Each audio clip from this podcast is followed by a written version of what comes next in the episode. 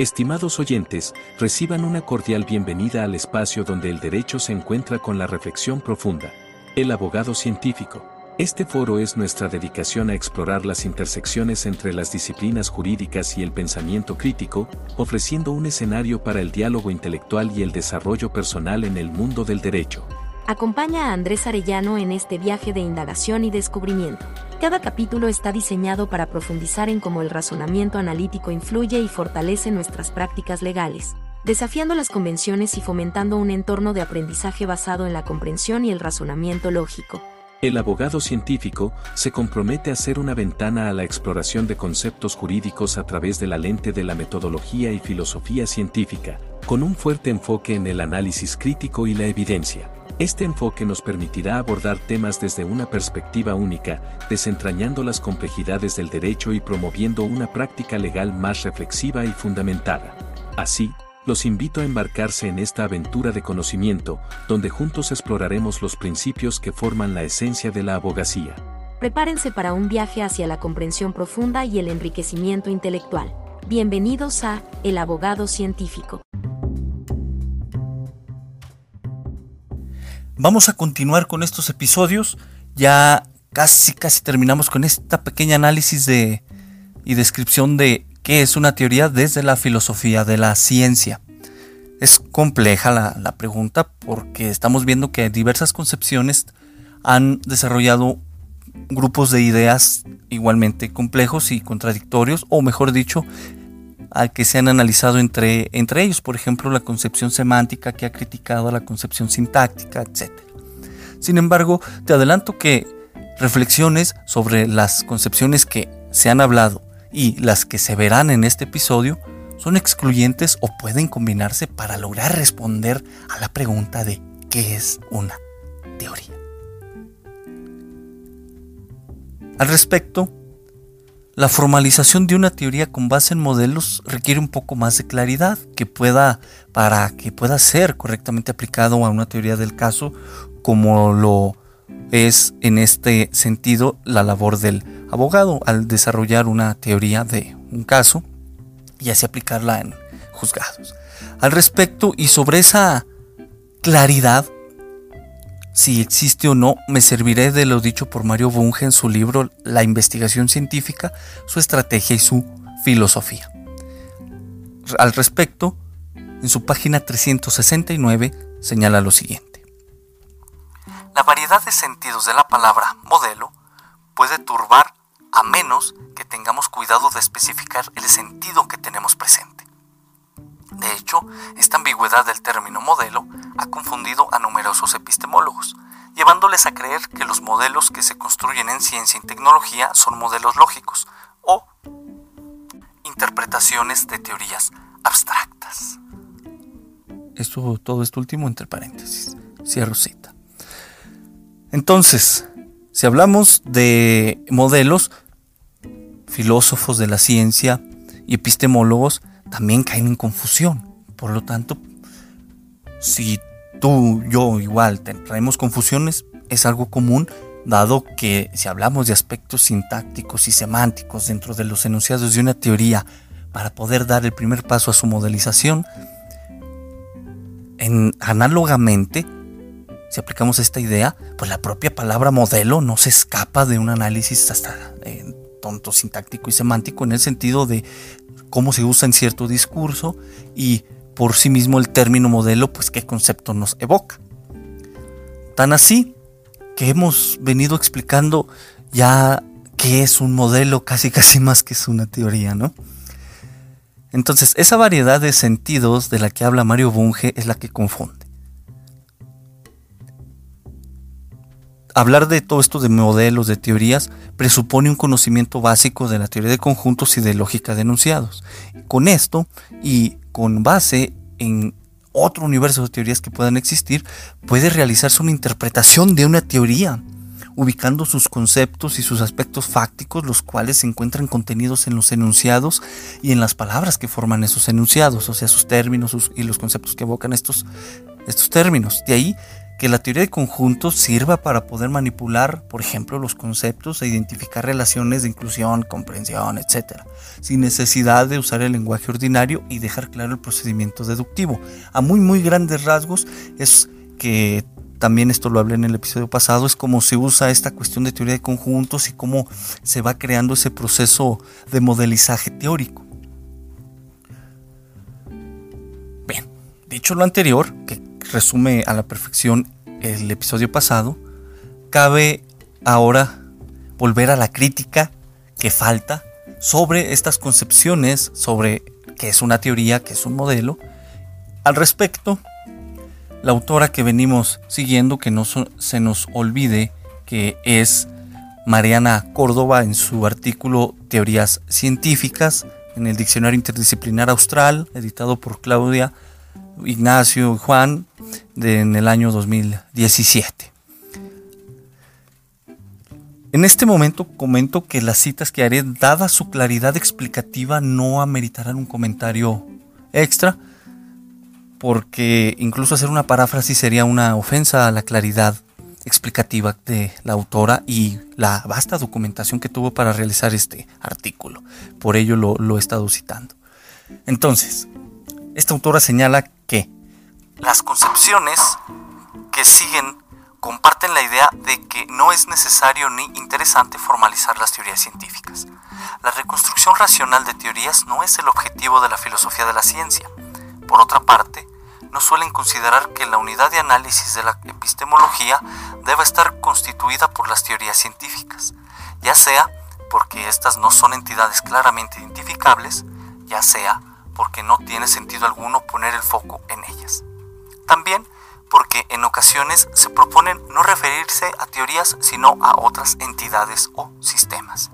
Estas posiciones, además, concuerdan en que la historia y la praxis científica efectiva contienen aspectos más importantes que los aspectos formales involucrados en ellas.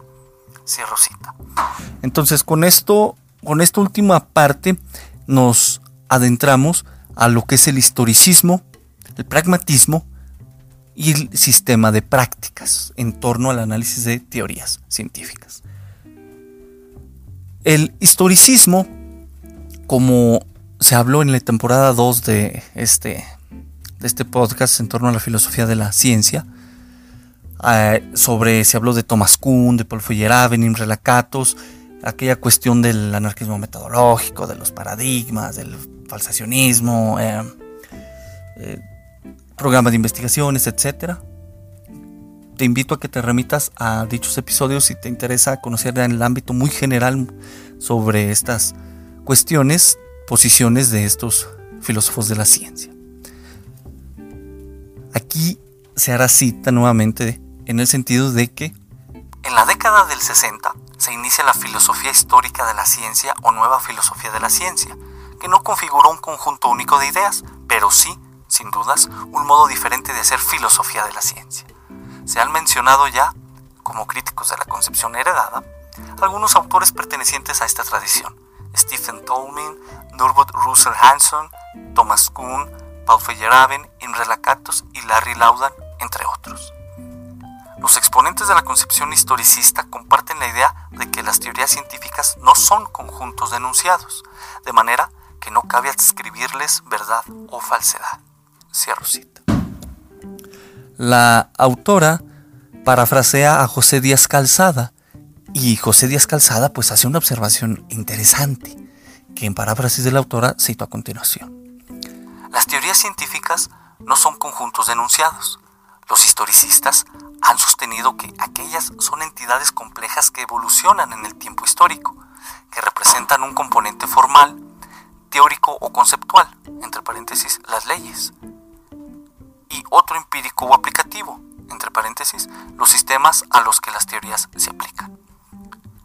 Afirma que, de acuerdo con el historicismo, en las teorías se identifica un núcleo no refutable por decisión metodológica y otras partes sí modificables frente a las refutaciones, que presentan diferentes niveles de empiricidad, que conllevan normas y valores que pueden depender fuertemente del contexto. También señala el autor que esta caracterización de las teorías científicas es sumamente imprecisa a pesar de sus virtudes. Cierro cita.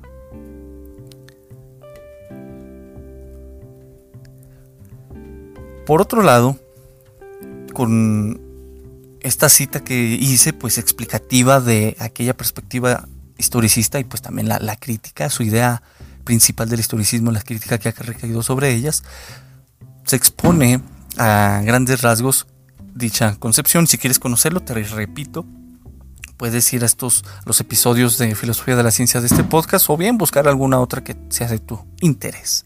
Nuevamente volvemos a aquel, ejemplo de los libros de matemáticas, ¿no? Especifico o resuelvo dos ejercicios y el tercero se lo dejo al lector. Hacia aquí. Explicito ideas principales, su profundidad la dejo para ti. Por otro lado, se tiene la perspectiva sociológica, la cual deviene de la escuela de Edimburgo y que es representada por David Blur y Barry Barnes. Al respecto te comento, esta perspectiva sociológica es interesante porque en términos concretos, como la concibo, no dice que no hay que aislar el conocimiento científico y por supuesto la producción de teorías de aquellos aspectos, o mejor dicho, aquellos valores sociales de los que el propio científico se ve envuelto. Una postura interesante.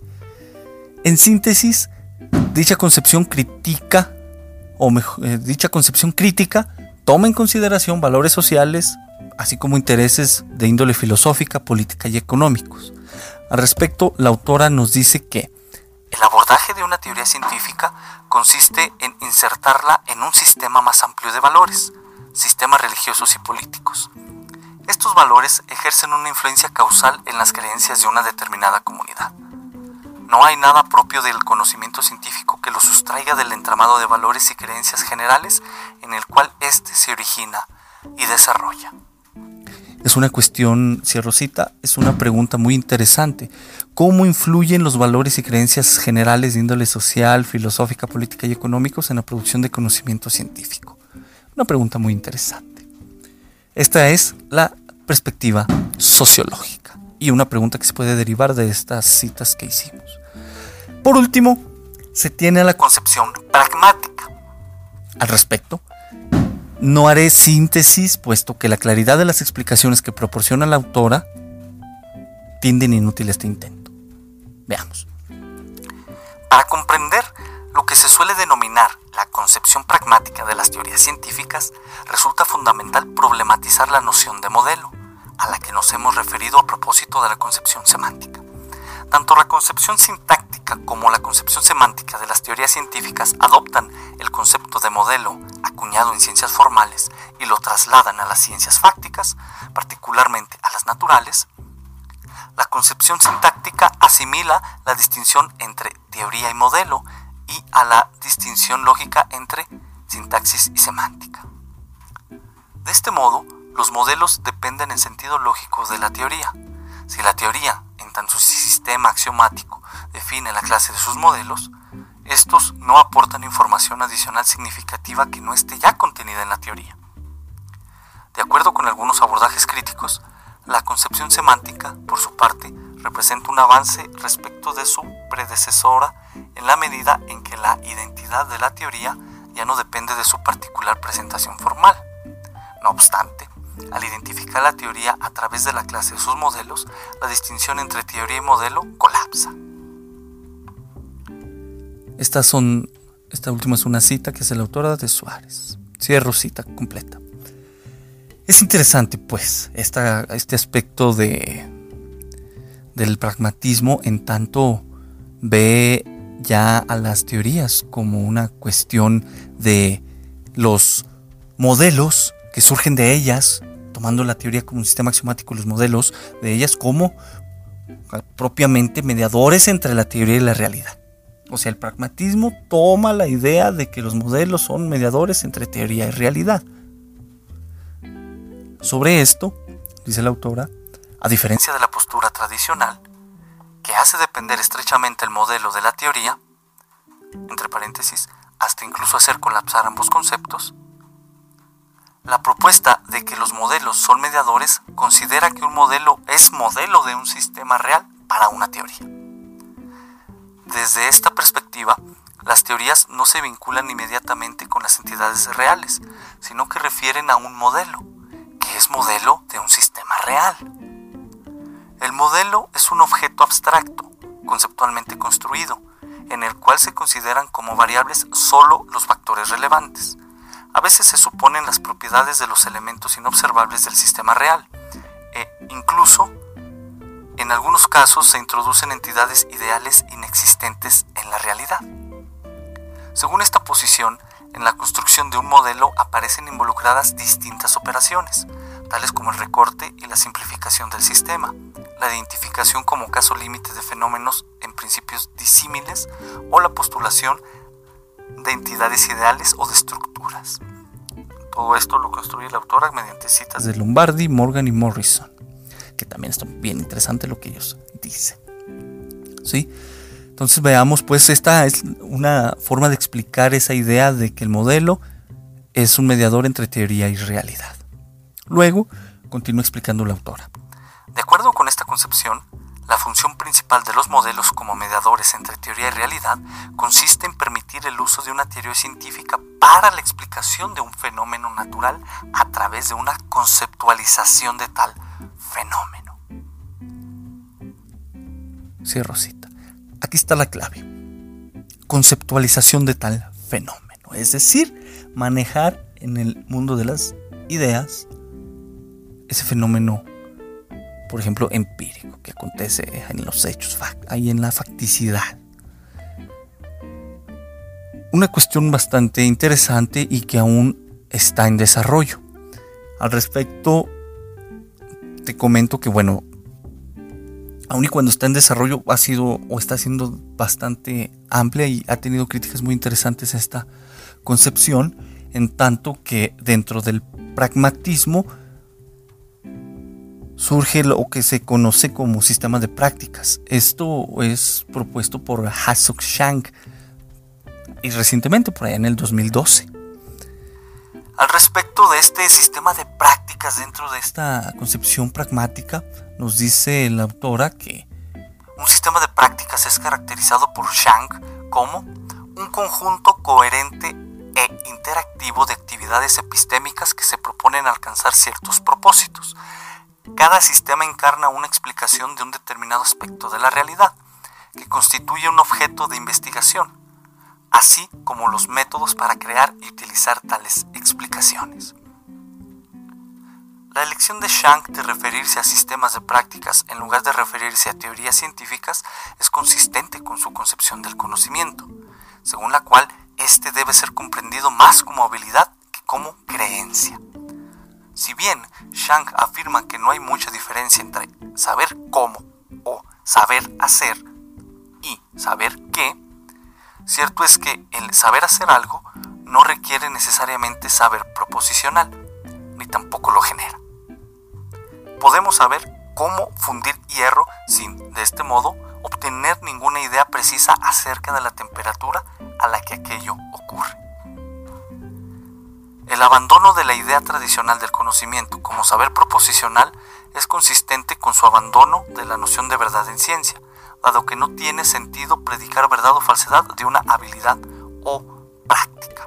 Esto nos dice la, autora muy, muy, muy claro.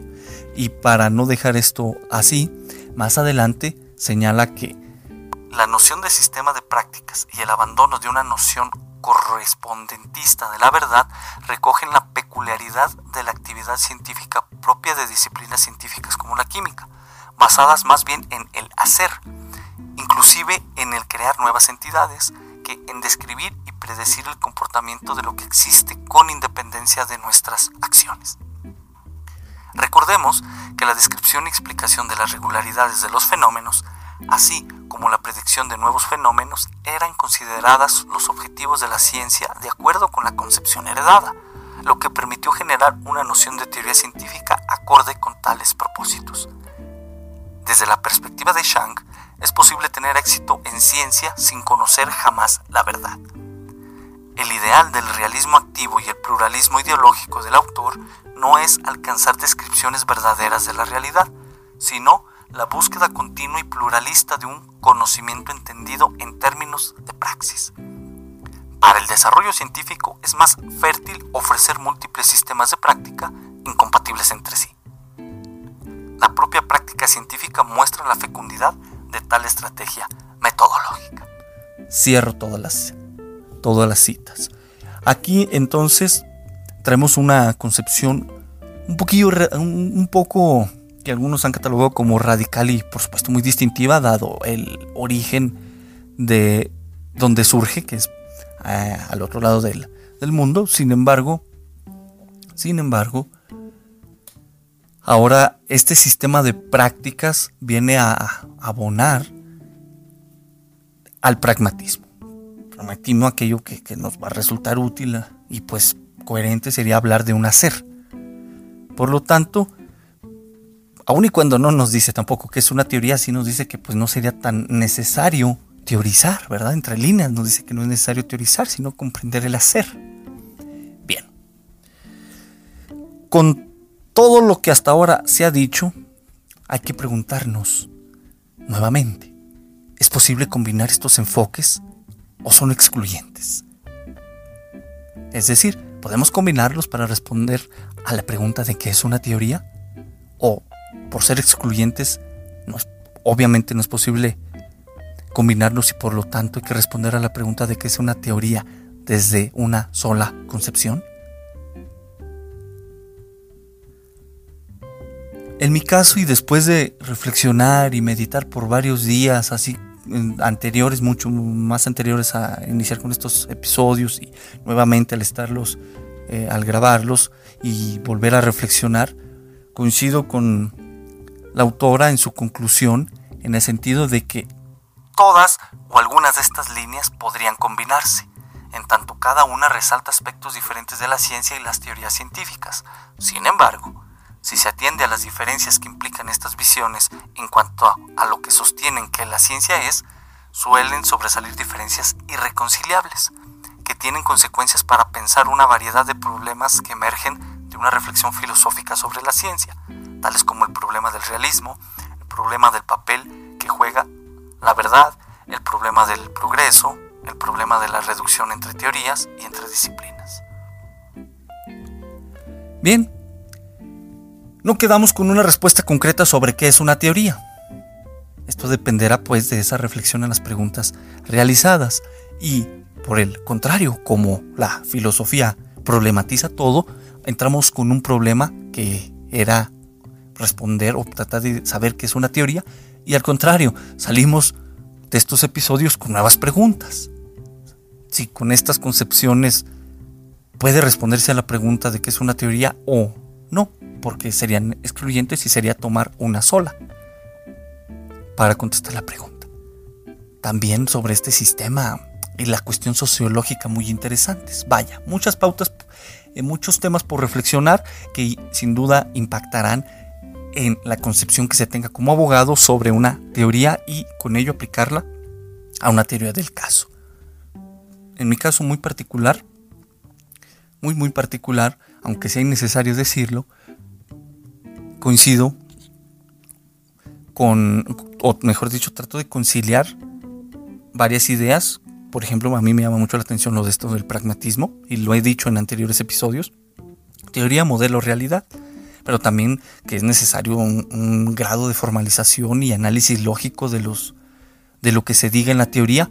No tanto preocuparnos al inicio de la elaboración de la teoría, para formalizarla, sino una vez concluida la, teoría, buscar su formalización.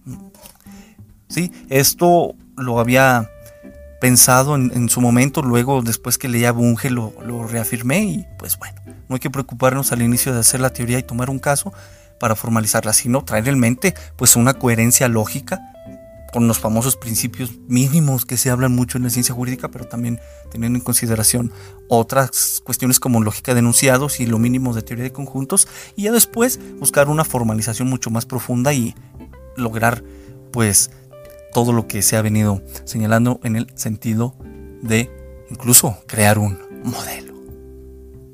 Hasta aquí este episodio.